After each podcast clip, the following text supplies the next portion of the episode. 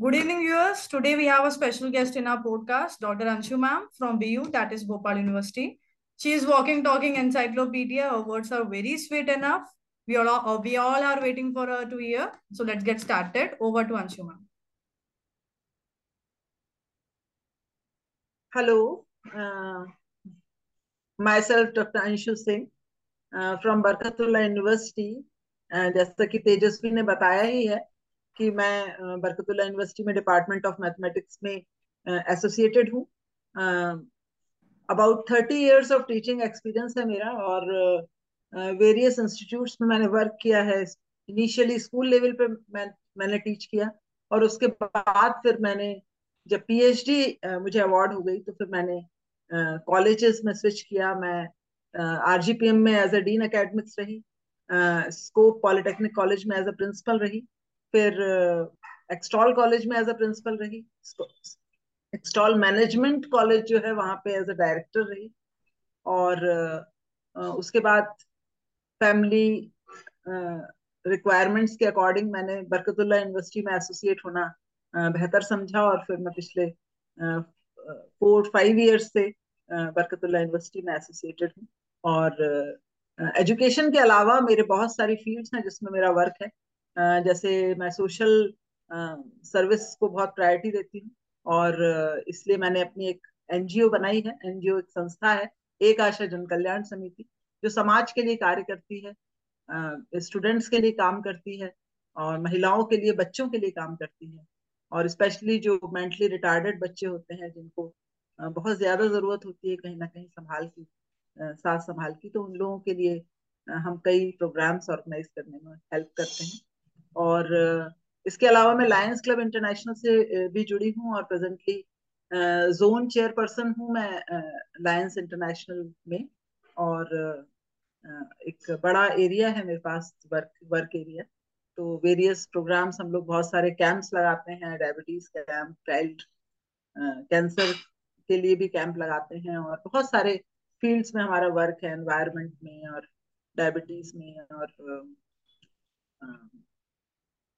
Ma'am recently आपको national award भी मिला था उसके बारे में थोड़ा बताइए। हाँ ये कोरोना में भी हम लोगों ने बहुत काम किया करीब 65 डेज़ तक 750 फैमिलीज़ को हमने रेगुलर फ़ूड प्रोवाइड करवाया। उसके लिए हमने बहुत सारी संस्थाओं से संपर्क किया पर पहुँचाने का कार्य उस कोरोना काल में भी हमारा अपना ही होता था। और इसके लिए मुझे भोपाल रत्न अवार्ड मिला था जो उसी के सम्मान में मुझे मिला था। और उसके बाद अभी फ़िलहाल मुझे 2022 में मुझे प्रदेश गौरव रत्न अवार्ड मिला, जो समाज सेवा के लिए ही मिला है मुझे। और मुझे राज, राज्यपाल ने फिफ्टी फिफ्टी टीबी पेशेंट बच्चे उन्हें अलग अलग सोशल जो वर्क करते हैं, उन लोगों को अडॉप्ट कराने थे। तो मुझे भी एक एक लड़की अडॉप्ट हुई किया हमने। अडॉप्ट करने का मतलब यहाँ पे ये था कि हम उनकी जो मेडिकल रिक्वायरमेंट थी, यानी उनकी मेडिसिन उनकी फ़ूड जिससे उनका ट्रीटमेंट प्रॉपर हो सके, क्योंकि वो जिस फैमिलीज़ को बिलोंग करते हैं, वो काफ़ी स्लम एरिया से बिलोंग करने वाले बच्चे होते हैं। तो उनके घरों में उस तरह के एनवायरमेंट नहीं होते। तो उसके लिए हम लोगों को ये अपॉर्चुनिटी मिली। कि हम एक बच्ची को हमें अडॉप्ट करने के लिए गवर्नर उस समय आनंदी बेन थी और उस समय उन्होंने ही मुझे ये हमें ये एक बच्ची को हमें दिया गया था कि इसको हमें हेल्प करनी है। दो साल की बच्ची थी अब वो स्कूल जाने लगी है और अब एक वो अच्छी बेहतर भी हो गई है। तो उसकी प्रॉब्लम दूर हो चुकी है तो इस तरह तो से बहुत ये सारे सारे एक्सपेंसेस आप बियर कर रहे हैं मतलब आ, सारे उसके एजुकेशन हाँ, जो उसकी जो मेडिकल वाले और जितना भी उसका आ, उस तरह की चीज़ें थी यानी उसके खाने पीने का ध्यान रखना कि उसको गुड़ खाना है उसको मूंगफली खाना है इस तरह की प्रोटीन डाइट हम्म। उसको चाहिए थी तो वो सब में हमने उसको हेल्प करी और अब वो बिल्कुल स्वस्थ है इसके पीछे क्या मोटिवेशन रहा है आपको कि ऐसे कुछ सोशल हाँ। वर्क करना चाहिए मतलब प्रोफेशन से हटके ऐसा क्या आ, मेरा सोच हमेशा से ये है कि ईश्वर ने शायद हमें काबिल बना जब हमें ईश्वर काबिल बनाता है तो हमें ये फील आनी ही चाहिए कि जब ईश्वर हमें ब्लेसिंग दे रहा है तो हम उन ब्लेसिंग्स को और लोगों में बांटे। कि यानी अपना हमें इस काबिल बनाया गया है कि हम किसी की हेल्प कर सकें तो हमेशा काबिल बनाया इसलिए गया है तो इसलिए ये बात हमेशा हर व्यक्ति को ध्यान में रखनी चाहिए।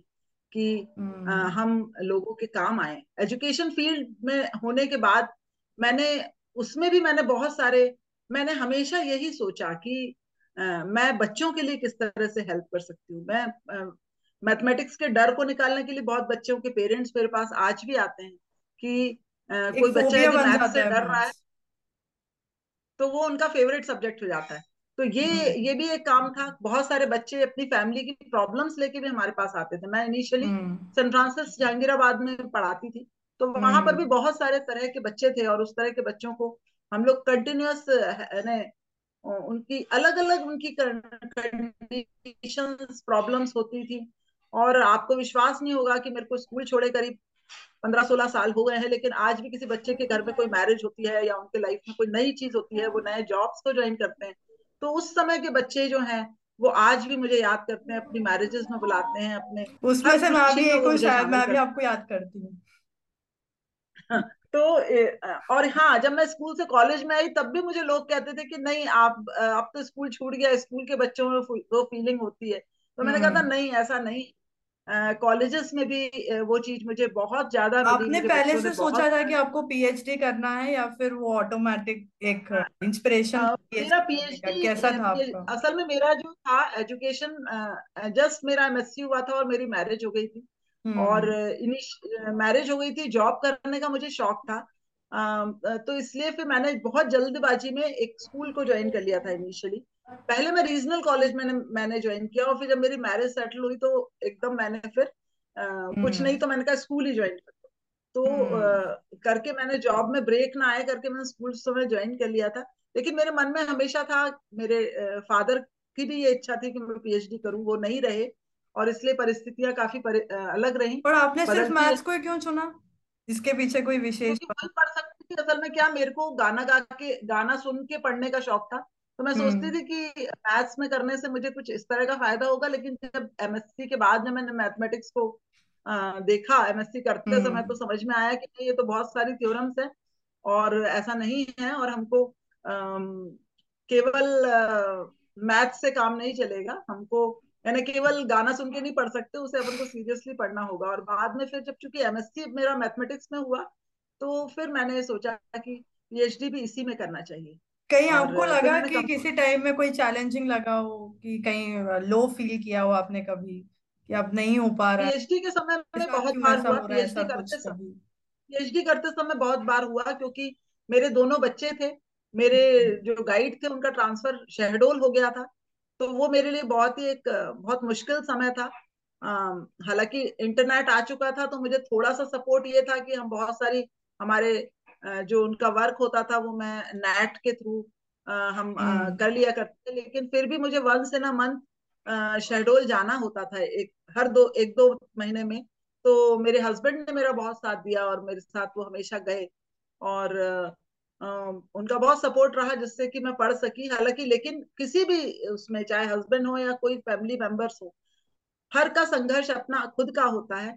उसकी खुद का विल हम्म। पावर उसको बना के रखना पड़ता है उसे खुद को ये शो करना पड़ता है अपने उसमें कि हमें करना है और उसी के कारण ही हम कर पाते हैं अदरवाइज़ यदि हमने जरा भी ढील दी उसमें कि चलो रहने दो तो फिर हम्म। घर के लोग तो कहते हैं कि छोड़ो हम्म। तो इसलिए आ, वो अपने को अपने को अपना ही अपने टारगेट्स हमको खुद बनाने पड़ते हैं हमारी मेहनत कोई और नहीं कर सकता हमेशा हमको अपना जो हमारी विशेष हैं हमारे जो चीज़ें हैं हमको पूरा करना है फैमिली सपोर्ट करता है लेकिन फैमिली के सपोर्ट के साथ साथ हमारी अपनी विल पावर भी बहुत इंपॉर्टेंट है यदि हम सोचे अरे नहीं हमारे पास तो टाइम ही नहीं है टाइम नहीं है तो टाइम किसी के पास नहीं होता टाइम हम्म। तो हर व्यक्ति के पास वही चौबीस घंटे होते हैं पर हम्म। उस चौबीस घंटे में कोई बहुत कुछ कर पाता है किसी का केवल खाना ही बन पाता है किसी का केवल हम्म। दूसरे कुछ ही काम हो पाते हैं ये जो टाइम और जो स्ट्रेस वाली जो चीज़ है। वो आज का जनरेशन ही सभी लोग फेस कर रहे हैं टाइम और स्ट्रेस को लेकर हाँ। इसका जो टाइम और स्ट्रेस तरीके से होना चाहिए? आपका क्या विचार है असल में स्ट्रेस तो पार्ट ऑफ़ द लाइफ है। यदि आप देखें कि आपकी लाइफ में हमेशा ही कोई ना कोई स्ट्रेस बने रहते हैं और बहुत सारी चीज़ें होती हैं और भाई कि अप, अपने पास बहुत सारा काम है कभी कोई गेस्ट आ गए कभी कुछ हो गया कभी कुछ दूसरी चीज़ें हो गई। तो प्रॉब्लम्स तो हर जगह बनी रहेगी। फैमिली है बच्चे हैं कि सबकी सबको प्रायोरिटी अपने को देनी होती है अपनी प्रायोरिटी लास्ट प्रायोरिटी होती है लेकिन वो मन में कहीं ना कहीं बनी रहनी ज़रूरी है कि हमें ये करना है। तो हमें जैसा ही मौका मिलेगा तो हम उसके लिए करेंगे। hmm. तो ये जो है कि अपने दिमाग में यदि वो चीज़ बनी हुई है कि हमें ये करना है तो उसके लिए समय निकल जाता है। चाहे हम मुझे याद है कि जब मैंने बीएड का, का एग्ज़ाम में दे रही थी बीएड के पेपर्स थे वो सेवन डेज़ कंटिन्यूस पेपर्स तो जब वो सेवन डेज़ कंटिन्यूस पेपर्स थे तो मैं ये देखती थी कि उन पेपर्स में कोई गैप नहीं था और मेरा बेटा था उस वक्त और मैं बारह से यानी तीन से छह पेपर होता था मेरा तो सुबह मैं उसको नानी के घर भेजती थी हस्बैंड लेके जाते थे उस समय खाना आना सब बनाती थी। उस समय में यानी सुबह से लेकर बारह बजे तक मैं जितना पढ़ रही हूँ बारह बजे मैं बस से पीजीबीटी कॉलेज मेरे घर से दो घंटे का लगता था जाने में। तो मैं उससे जाती थी और शाम को सात बजे तक वापस आती थी तब बेटा आ जाता था मेरे पास और वो हम्म। रात को ग्यारह बजे तक सोता नहीं था तब तक जग रही हूँ मैं और फिर रात भर पढ़ती तो कंटिन्यूस सेवन डेज़ समझ लो कि शायद मैं सोई ही नहीं होंगी उस समय में। आपके हिसाब से मैम सक्सेस क्या है? सक्सेस हम जो सोच रहे हैं यदि हम वो छोटी छोटी जो हमारे गोल्स हैं जो छोटे छोटे हमारे हम जो टारगेट्स बनाते हैं वो वो छोटी छोटी सक्सेस हैं और वही हमें बड़ी सक्सेस की ओर ले जाती है। कि जब हम छोटे हम्म। छोटे बहुत सारे टारगेट्स को पूरे करते हैं पर कभी ऐसा भी हो जाता है कि हम छोटे टारगेट्स के चक्कर में बड़े टारगेट्स को भूल जाते हैं। hmm. तो हमेशा जो आप बनाएँ आप लॉन्ग टर्म गोल्स को बनाएँ। गोल्स आपके लॉन्ग टर्म होना चाहिए। जैसे मैंने सोचा कि मुझे प्रिंसिपल बनना है कॉलेज में। hmm. तो यानी एकदम से तो मुझे मालूम था कि मैं नहीं बन सकती। एक पर्टिकुलर मुझे सारे लेवल्स को क्रॉस करना होगा तभी मैं बन सकती हूँ। hmm. पर जब मैंने सोचा कि मेरे को ये बनना है या मुझे यहाँ तक पहुँचना है या मुझे वाइस चांसलर बनना है या मुझे यूपीएससी निकालना है तो मुझे उन छोटे छोटे बहुत सारे hmm. जो शॉर्ट टर्म गोल्स हैं उनको कवर करते चलना पड़ेगा और उसके बाद ही मैं उस जगह तक पहुंचूँगी ये मुझे मालूम होना चाहिए और मुझे hmm. ये ज़रूर है कि हम ये सोच सकते हैं कि जैसे गर्ल्स है उन्हें मालूम है कि भाई अट्ठाईस साल सत्ताईस साल तक हमें शादी करनी है तो उससे पहले मुझे ये काम कर लेना है तो मुझे अपना शेड्यूलिंग कुछ ऐसा रखना चाहिए कि मैं उसको कर पाऊँ है ना? तो सबके साथ परिस्थितियाँ अलग अलग होती हैं कि मेरे साथ भी ऐसी ही था कि मैं ये करने के बाद ही करूँगी पीएचडी करने के बाद ही करूँगी लेकिन परिस्थिति बदली और मेरी मैरिज हो गई और लाइफ चेंज हो गई। लेकिन लाइफ चेंज हुई लेकिन फिर भी मेरे दिमाग में वो मेरा टारगेट जो था वो मेरे दिमाग में था। और हम्म। उसके लिए मैंने कभी भी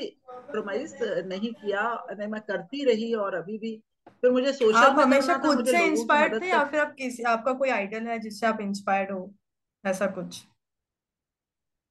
आइडियल की बात मैं कहूँगी कि आइडियल है ना बहुत सारे होते हैं। आइडियल क्या है? आप छोटी छोटी चीज़ों में अपना आइडियल ढूंढ सकते हैं। hmm. आप चीटी से भी इंस्पायर हो सकते हैं। आप किसी के भी आ, आ, जैसे बहुत सारी मैं क्या है मेरी पढ़ने की आदत है। मोटिवेशनल स्टोरीज पढ़ो। ऑटोबायोग्राफीज पढ़ो तो हम बहुत ज़्यादा मोटिवेट होते हैं इसके लिए किसी एक के बारे में पढ़ने की ज़रूरत नहीं हम अलग अलग बहुत सारे लोगों से बहुत सारी बातों को सीखते हैं और कुछ बातें जो उसमें आपको अच्छी लगी हो जैसे अरुणिमा सिन्हा का आपने हम्म। जैसे आप अरुणिमा सिन्हा के केस को देखते हो आ, हम्म। उसका उसके तो अपन को लगता है कि इन लोगों के जो संघर्ष हैं अपन ने तो कुछ भी नहीं किए। exactly. कि उसके पूरे पैर चले गए उसके सेवन जो टॉप जितने भी वो थे जितने भी क्या बोलते हैं उसे हाईएस्ट पीक्स थे वो सारे उन्होंने हाईएस्ट पीक्स कवर किए है ना? या अपन और भी स्टोरीज को बहुत सारे लोगों के बारे में अपन पढ़ते हैं अपन कि जितने भी बड़े बड़े लोग हैं उनकी इनिशियल जो लाइफ थी वो बहुत ही नॉर्मल थी। यानी बिलो एवरेज लेकिन आप ये देखोगे कि वो किस लेवल तक पहुँचे। तो उनकी जो उनमें जो कंसिस्टेंसी थी यानी एक बोलते हैं ना स्मार्ट गोल बनाना। मैं यदि यही कहूँ कि लोगों को यही बताना चाहूँगी कि गोल्स हमेशा ऐसा बनाओ कि मुझे फ़र्स्ट आप ये बनाओ कि मुझे 85 परसेंट चाहिए। हम्म। आपके पास स्पेसिफिक गोल होना चाहिए।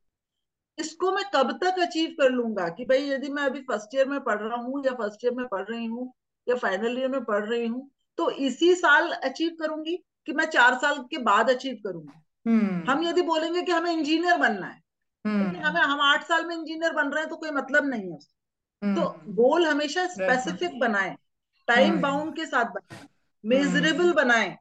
कि यदि हम फोर्टी यदि कोई फोर्टी परसेंट का स्टूडेंट है बोलेगा मेरे को नाइन्टी परसेंट चाहिए तो मुश्किल है। हम्म। वो वो ऐसा करे कि इस साल उसके फोर्टी परसेंट है तो अगले साल वो फिफ्टी हाँ। तक आए। फिफ्टी है तो फिर वो सिक्सटी पे आए। ये सही बात है। एक मेजरेबल गोल्स आपके होने चाहिए। आपका कोई एक crafted your own crafted success mantra own crafted success mind में हमेशा एक ऐसा गोल रखो एक विचार रखो जिससे हम्म। हमें अचीव करना है। हम्म। मेरे लिए वो गाना हमेशा बहुत अच्छा लगता है रुक जाना नहीं तू कहीं हार के। हम्म। कांटों पे चल के मिलेंगे साए बाहर के। कभी भी सक्सेस आराम से नहीं मिलती। मेहनत हमेशा करनी पड़ती है। बहुत सारी परेशानियाँ आती हैं बहुत सारी मुसीबतें आती हैं लेकिन हमें उससे कभी उसमें रुकना नहीं चाहिए। मैं बहुत सारी बातें मैं मैं शायरियों से भी बहुत इंस्पायर होती हूँ। एक एक और गीत है कि तू ज़िंदा है तू ज़िंदगी की जीत पर यकीन कर। अगर कहीं है आसमां उतार ला ज़मीन पर। तो आ, जो वर्ड्स हैं ये सब मुझे बहुत इंस्पायर करते हैं। एक और गीत है वो मुझे बहुत पसंद है। आ, क्या बोलते हैं? धरती की शान तू है मनु की संतान। तेरी मुट्ठियों में बंद तूफ़ान है रे। मनुष्य तू बड़ा महान है। तू जो चाहे पर्वत पहाड़ों को तोड़ दे तू जो चाहे धरती के नदी के रुख को भी मोड़ दे। हम्म। एक अटल बिहारी वाजपेयी ने भी लिखा था कि हाँ हार नहीं मारूँगा राह नहीं ठानूँगा काल के कपाल में लिखता मिटाता हूँ गीत नया गाता हूँ गीत नया गाता हूँ। नया गाता हूँ हाँ।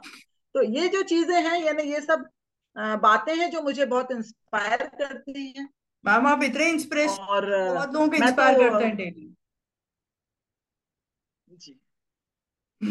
तो यही सब चीज़ें हैं जो बहुत सारी बातों को हम शेयर करते हैं बच्चों से बात करते हैं तो बच्चे इंस्पायर होते हैं। ये मेरा ग्रेटिट्यूड है कि मैं आपकी स्टूडेंट रही हूँ कम से कम तीन साल एक साल के लिए जब आप मैथ्स पढ़ाते थे।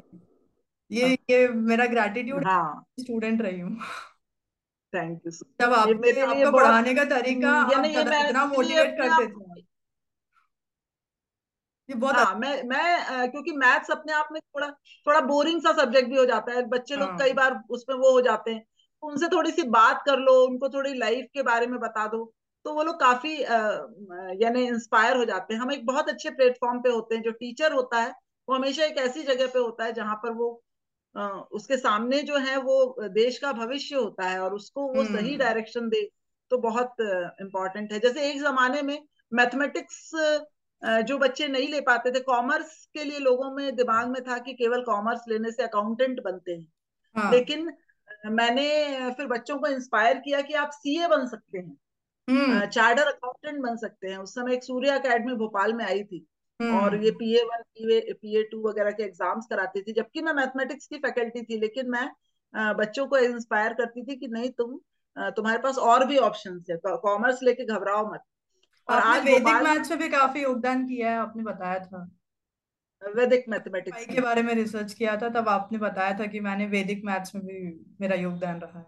अभी अभी एमएससी के बहुत सारे स्टूडेंट्स के प्रोजेक्ट जो है वैदिक मैथमेटिक्स पे बेस्ड बनाए बनवाए हैं मैंने। हम्म। जो एमएससी अभी फाइनल ईयर के पास आउट बच्चे हैं और उसमें बहुत सारे कुछ नए फॉर्म्स भी निकाले हैं और अभी जल्दी ही हम उसका उसके कोई ना कोई पेपर पब्लिश करेंगे तो कि वैदिक मैथमेटिक्स भी मैंने एक जमाने में चार बच्चों को वैदिक मैथमेटिक्स में प्रिपेयर किया था एक एग्जीबिशन के दौरान मैंने कहा था हम्म। मेरे मॉडल ये चार बच्चे हैं और उनमें से तीन बच्चे आईआईटी निकले हैं हम्म। तो वो हमेशा कहीं कहीं मिल गए मुझे एक बच्चे तो उन लोगों ने वो हमेशा यही कहते थे कि मैडम आपने हमें हमारी मैथमेटिक्स में एक स्पीड भर दी थी कि हम्म। हमें कैलकुलेशन फास्ट कैसे करना है तो उसके बारे में आपने यानी कोर्सेज में तो बाद में आया अब आप देखोगे बहुत सारे मध्य प्रदेश पाठ्य पुस्तक निगम वगैरह की जो किताबें हैं हम्म। इनमें आप देखोगे कि अब वैदिक की मेथड्स को डालने लगे हैं। ये एक जमाने में हम लोगों ने इसको वहाँ पर मीटिंग्स वगैरह में इसको इनकरेज किया था। और फिर वो बच्चे जब बन जाते हैं तो फिर बड़ा अच्छा लगता है। सीए की जो मैं बात कर रही थी तो अभी भोपाल में कम से कम तीस से चालीस सीए मेरे स्टूडेंट्स हैं।